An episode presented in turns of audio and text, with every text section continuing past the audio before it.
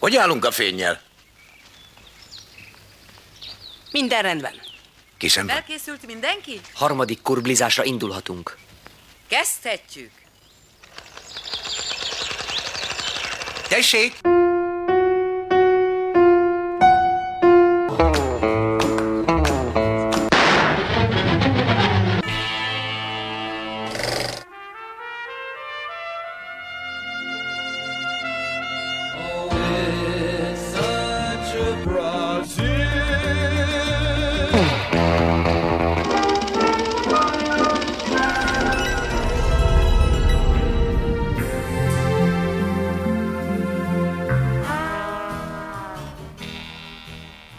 Kubrick legújabb műsora, Stanley Kubrick 1980-ban bemutatott horrorfilmjét próbálja megfejteni. A Ragyogás vagy Shining Stephen King azonos című regénye nyomán készült, nem szokványos műfajú, szerzői filmadaptáció. Egyedi, mégis nehezen analizálható szerzői jegyei, filmjei narratívájának hiányalakzatai, tökéletesen kivitelezett rendezései, valamint rejtőzködő személyisége miatt Kubrick művei nem sorolhatóak az új hollywoodi paradigmába, de a szerző a hollywoodi reneszánsz független vagy rebellis alkotói között is különcnek számít. Kubrick filmjeit komoly marketing tevékenység támogatta meg. Fentebb leírt rendezői sajátosságok következményeképpen Kubrick filmjeivel kapcsolatban óriásiak voltak az elvárások, és tengernyi egymástól eltérő interpretációt és kritikát szült. Foucault szavait idézi Brigham professzor, az Indianapolis-i Indiana Egyetem filmtudományi programjának igazgatója. Az 1960-as és 70-es években Kubrick volt a legjobb filmes példa arra a szerzőre, aki Isten analógiájának, a világ teremtőjének és forrásának mutatkozik.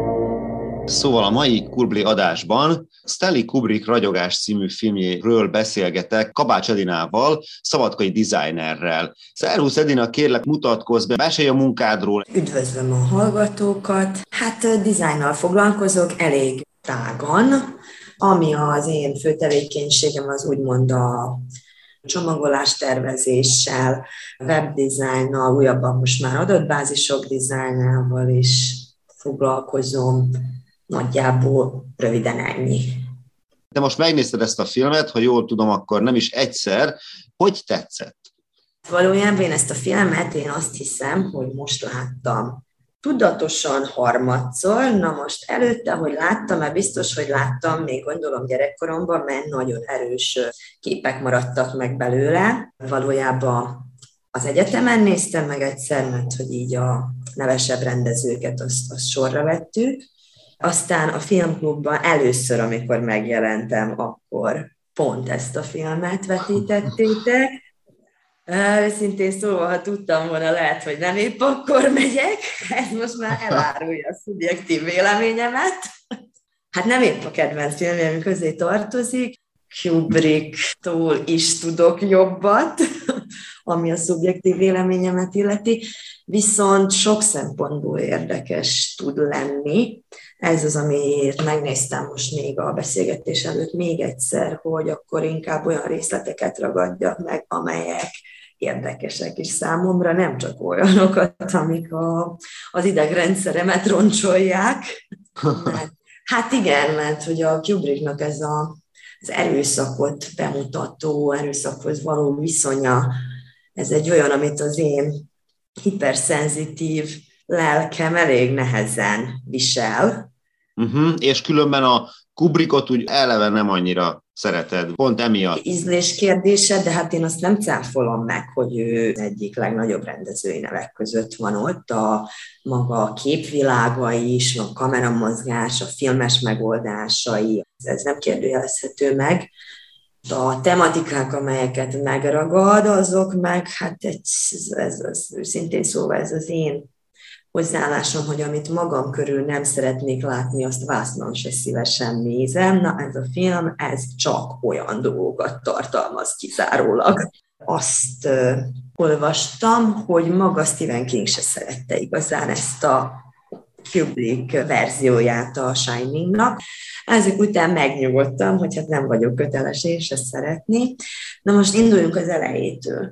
Van ott egy gyönyörű intro. Most nekem designerként ezek a bevezető részek a filmekbe nagyon érdekesek tudnak lenni, és nagyon sok jó megoldás van, ahogy felvezetik a sztorit. Kubrick is ebbe erős, mondjuk ez a szakadék mentén lebegő víz feletti kamera, ez azért úgy magával ragadja az embert, és így beviszi az Isten háta mögötti hotelbe, ahol zajlik ugyebár a történet. A zenei aláfestése se elhanyagolható ennek. Nem azt mondom, hogy nagyon szívesen hallgatom ezt a kompozíciót, sőt, hogyha jól tudom, akkor az ilyen középkori temetésekre komponált zenének valami átdolgozása. A hangulata az eléggé olyan, ami már így elárulja, hogy ez nem épp egy vígjáték lesz. Magyar zeneszerzőknek a műveit használta. A Bartók Béla, Ligeti György. Minden esetre a hangulata elég halotti.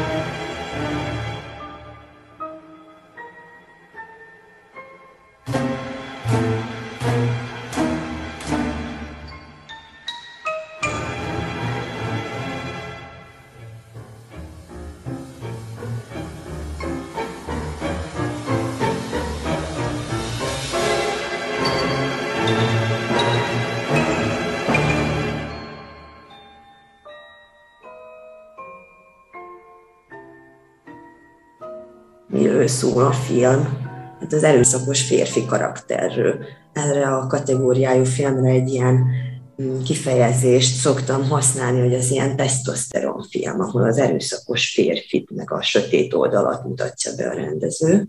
Az elemzők körében az egyik fő csapás irány az az, hogy tulajdonképpen ez egy családi pszichotriller, persze horror, de hogy családi pszichotriller az alapja. Családi történetet látunk tulajdonképpen.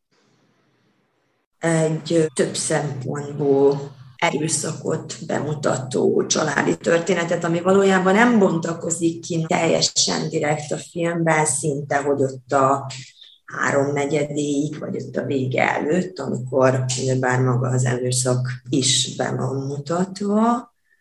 Rengeteg ilyen archetípust, ősképet, szimbólumot tartalmaz közben is, ami erre utal. Tehát már az elejétől kezdve Jack Nicholson karaktere, ugyebár ezt az erőszakos férfi testesíti meg, aki az elejében úgy egy családapaként ugyebár munkát talált, és akkor ezért költöznek a hotelbe, kisfiú feleség, hát aztán a feleség karaktere sem épp elhanyagolandó, aki cigizgetve a gyereket etetgetve elmeséli azt, hogy hát egy kicsit megszorongatta a férje a gyereket, de hát ez nem vészes, úgyhogy bár, hát úgy megfagy bennem a vér. Két verzióját is meg lehet nézni. A rövidebb verzió nekem azért tetszik jobban, mert pont, hogy kimarad belőle ez a szájbarágós rész, hogy így elmondja, hogy ott a férj iszik, hiszen alapvetően a Kubrick mit csinál? Elővesz egy átlagos középosztálybeli amerikai családot. Ez a férfi erőszak, ugye az erősebbik nem, a férfi, aki ezt az erejét sajnos sokszor eléggé negatív dolgokra használja, és hát a saját családja ellen fordítja. Van az a mondás is például, de hát itt lehetne 1001 irányba elmenni, hogy egy család, ugye, hogyha rosszul működik, akkor az a rossz irányba fordított kés. Hogy a család az nem összetartva kifele küzd a világ ellen, hanem a küzdelem az befele történik egymás ellen. És ugye létrehoz egy ilyen zárt szituációt, a Kubrick. Itt el lehet menni egészen sokféle irányba. Amerika történelmét is, a szép kilátó hotel egy indián temetőre épült. Ezt tudom, hogy az egy ilyen bűncselekmény helyszínén komplexum, ami úgy ad neki egy plusz szimbolikát még. De hát Kubrick ebben nagyon erős, az összes icipici részletű nála meg van tervezve, no mondjuk ez az, amit tudok benne szeretni, mert az összes festmény a falon okkal van, az összes fotó, az összes könyv, az összes minden, ami megjelenik okkal van. Aztán az, ami megütötte a szememet, és nem akartam elhinni, hogy a hotel lobbyjában például ott van egy Playgirl, ugyebár akkori száma, és így azt hittem, hogy rosszul látom, de aztán rágoogliztam, hát persze, hogy szándékosan volt ott, mert hogy a hotel lobbyjában ilyet tenni, az egy más dolog, de azon kiadványának, a Playgirl-nek valójában azt hiszem, hogy egy ilyen incesztel kapcsolatos, akkor eléggé megrázó, addig hasonló dolgokat nem közlő cikkel álltak elő. És akkor gondolom, hogy ezt szándékosan hozta oda részletként, ugyanúgy, mint Carl Gustav Jung könyvét is az asztalra.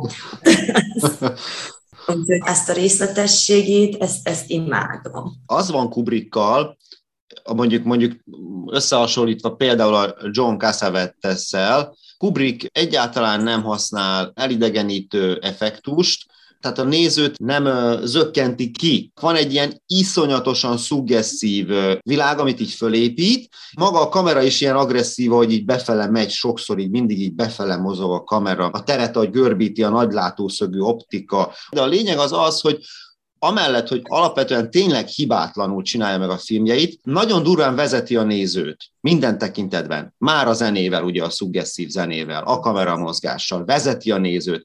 Meg akarja a nézőnek mondani, hogy és mit lásson. És ebben különbözik például a John Cassavetes-től, aki inkább gondolkodtatja a nézőt, és azt akarja, hogy a néző önállóan fedezze fel azt a világot, akár önmagában, önmagától tegye fel a kérdést, és ne a rendezőtől várja a választ a kérdésre. Na most a Kubrick az megadja a kérdést is, megadja tulajdonképpen a választ is, most a választ azt már idézőjelben mondom, mert a választ természetesen nem adja meg, kihagyja azokat a narratív pontokat, amik visszaigazolhatnák azt, hogy akkor most pontosan mi történik. Nagyon kinyitja azt a lehetőséget, hogy most ezt tulajdonképpen hogy is értelmezzük, de magát az élményt megadja. Hát igen, sokban szól ilyen elfojtott érzésekről, vágyakról, amelyeket tilos valójában tudatosítani, de hát megmozgat a vizualitással, meg főleg tehát az ajtós jelenet a vérrel, tehát az az egyik azon közül, amely megmaradt bennem. Én nem tudom, hogy gyerekkoromban mikor, vagy hányszor láttam ezt a filmet, de hogy az a jelenet kitörölhetetlen. Egy olyan mélyen belém vésődött, és nem tudtam, hogy ebből a filmből van, amíg meg nem néztem érett fejjel.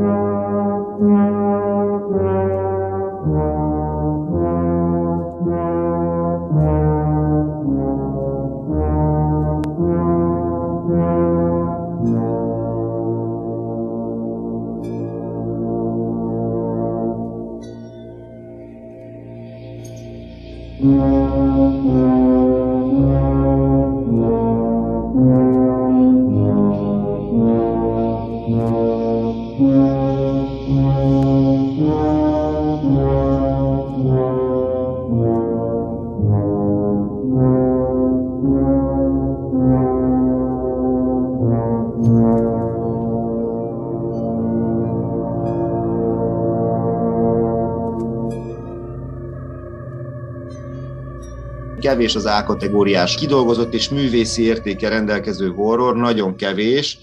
Kubrick ezt megpróbálta megvalósítani. Emlékszel, hogy arról beszéltünk a filmklubban, hogy mitől is horror ez a film?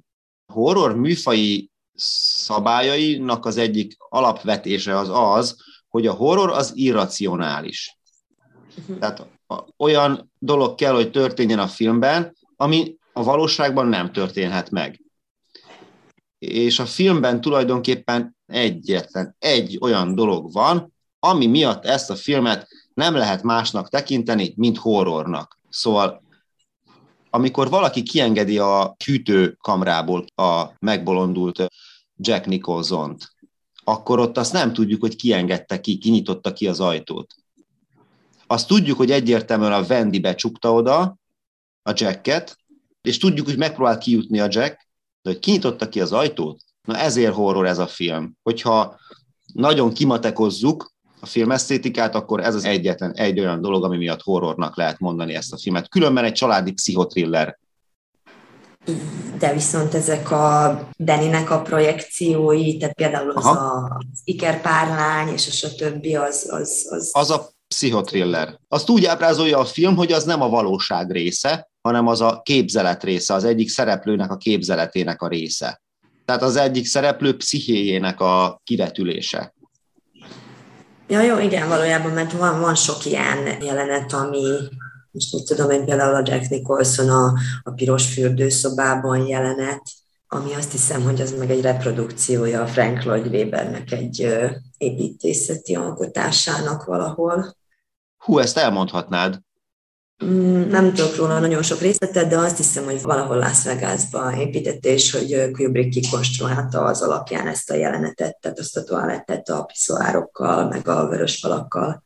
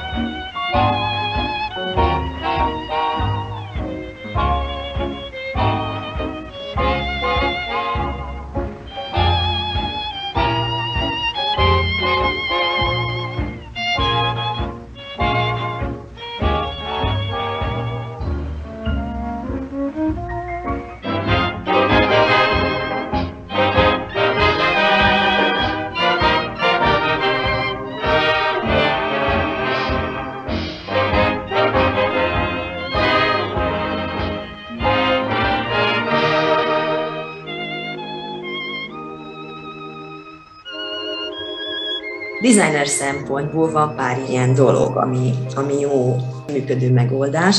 Például a tipográfia az ajtón, amit a kicsi Danny felír. Látjuk, hogy Redroom, ami tükörből visszanézve, murder, azaz gyilkos. Ez egy nagyon jó és érdekes megoldás, viszont nagyon üti a szememet a dolog, mert hogy A D és az R a közepén az rotálva van, annak érdekében, hogy könnyebben legyen olvasható, mint tükörből, mint fordítva, viszont én nem hiszem, hogy a gyerek, aki az egyik R betűt fordítva írja, az a másikat nem. Szóval, hogy ez egy ilyen kicsit logikátlan számomra. És akkor itt a másik téma, amit megkérdeznék, hogy erről mi a véleményed. Van egy ilyen beszélgető partner a Deninek, itt a családpszichológus szerepét is felvehetnénk, és akkor elkezdhetnénk elemezni, hogy az a gyerek, akit abúzus ér, mennyire vonja ki magát a valóságból, és hogy teremt magának ugye egy fantáziavilágot, megközelíthetnénk innen nyilván. Ez tulajdonképpen a Stephen Kingnek a találmánya, ő írta meg így a regényt, Deni lát dolgokat, és hogy nem mindenki lát dolgokat, csak az látja ezeket a dolgokat, aki rendelkezik a ragyogás képességével. Ja, ez a tudatalatti, hát úgymond barátja, akit kreált, Dani a fejébe Tonynak hívják, azt hiszem. Igen. Jó kérdés, hogy kicsoda, mert hogy nem szívesen beszél róla, ezt tudjuk. Viszont valahol én úgy látom, hogy ez a Tony az, aki Danit végigvezeti ezen az egészen. Sőt, valahol egy pillanatban azt érzem, hogy ő a mesélője a dolgoknak, aki egy ilyen kiút felé tereli Danit, aki folyamatosan mind külső, mind belső terekben, ilyen lavirintusokba futkos, játszadozik, mert ugye a hotel szerkezete is belülről egy ilyen lavirintusos szerkezet, pszichodelikus, hexagonos szőnyeg mintázaton főleg, amit nagyon szeretek, ahogy összekombinálta a kis triciklének a hangját a szőnyegről le- és felgurulással. Ez egy ilyen nagyon szép ritmus. Ja, és az a hexagon is azt hiszem, hogy egy egyedi dizájn, ami erre a filmre készült. És nem tudom, hogy Kubrick volt a megrendelője konkrétan, de Higgs hexagonjának hívják, és utána alkalmazták. Hatszögről beszélünk, és a hatos szám az azért rengeteg szimbolikát lehet rávetíteni. Most nem mennék bele ennek az elemzésébe, de Kubrickot tanulmányozván nekem szinte, hogy meggyőződésem, hogy ez eléggé tudatosan történt. Mind színbélileg, mind formabélileg. Mondjuk a másik szőnyeg se elhanyagolandó, mert az egy ilyen pávatól mintázatú, ami egy nagyon más hangulatot sugalló. A designer szempontból nagyon erős. Nem ad egyértelmű választ, hogy kell ezt értelmezni egyáltalán, ezt az egészet. Magával a Tonyval, magával az agresszióval, ennek a családnak a szétesésével. Letisztul a kép a végére, hogy akkor itt most mit láttunk? Talán Dani szögéből tudom legjobban értelmezni a dolgot, mert ugyebár az sem világos, hogy a Jack Nicholson karakteréből mi hozzá elő ezt az agressziót. Van az a jelenet, ahol dolgozik, de folyamatosan ugyanazt képeli. Nem emlékszek, hogy hangzik a mondat, de eléggé arról árulkodik, hogy hát inkább más csinálna. Ennek van egy olyan értelmezése, hogy ő megbolondult, ráadásul ugye alkoholista, és tehetségtelen. És ez a tehetségtelensége okán egyszerűen nem tud írni. És hogy ennek most az-e az oka, hogy az azt megelőző életét elfecsérelte, mondjuk alkoholizmusra, és azért maradt tehetségtelen, egy tehetségtelen kistílű csaló tulajdonképpen, akinek a vágyai nem azonosak azzal, amit el is tud érni. Aki magának hazudik, az nyilván már a családjának is hazudik. Valahol ezt a beteljesületlenségét ugyebár akkor a családon tölti ki. Mert hogy a Dani különben meg úgy néz ki, hogy tehetséges. Azt hiszem, hogy Apollo 13-as pulóver van a Danin. A főszakás is rögtön megdicséri, hogy hú, ezt tudod, ezt a speciális képességedet, ez nem mindenkinek van ilyen képessége, ez a ragyogás képessége, csak fiatalkorban, de akkor sem mindenkinek, de neked van, és akkor rögtön azon a néven szólítja, amilyen néven az anyukája szokta hívni, hogy Doki, vagy Duck. Hey, Duck!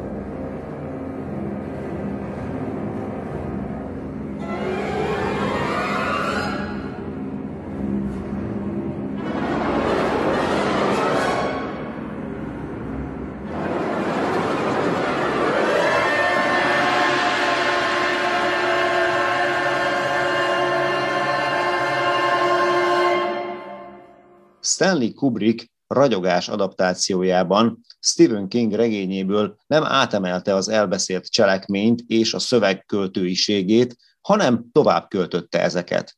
Azzal pedig, hogy a horror műfaját letisztította az öncélú ijesztgetés formai sajátosságaitól, és összetett metaforikus tartalommal töltötte fel, Amerika egyik legpopulárisabb műfaját szerette volna megújítani és kanonizálni a művészfilm világába.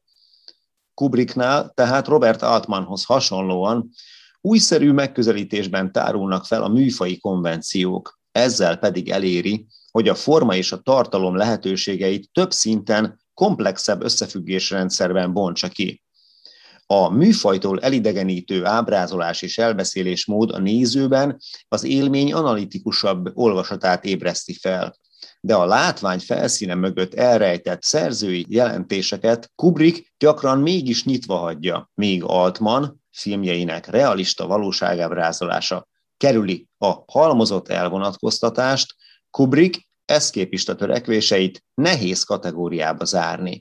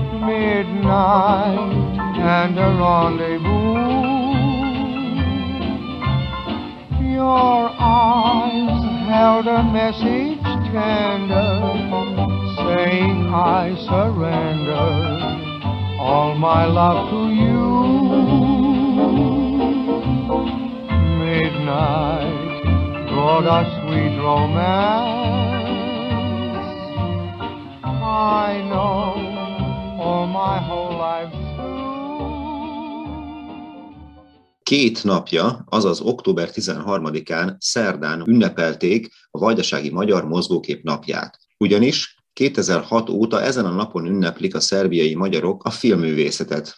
Livka Sándor ugyanis 1910-ben ezen a napon nyitotta meg Szabadkán első kőfilm színházát. Az elsősorban a vajdasági városokban megrendezett filmvetítések eseménysorozata arra ad alkalmat, hogy az itt élők megismerhessék saját mozgókép történetük múltját és aktuális állapotát. Vajdaságban az emléknapot követő rövid, körülbelül egy hetes időszakban filmek vetítésével és különböző rendezvények keretében elevenítik fel a térség történeteit, a történetek mögötti embereket és az emberi történeteket megörökítő filmkészítők kerülnek a fókuszba. Rövid vajdasági filmtörténelem. A térségben 1901-től kisebb-nagyobb megszakításokkal a hetedik művészet állandó jelenléte tapasztalható.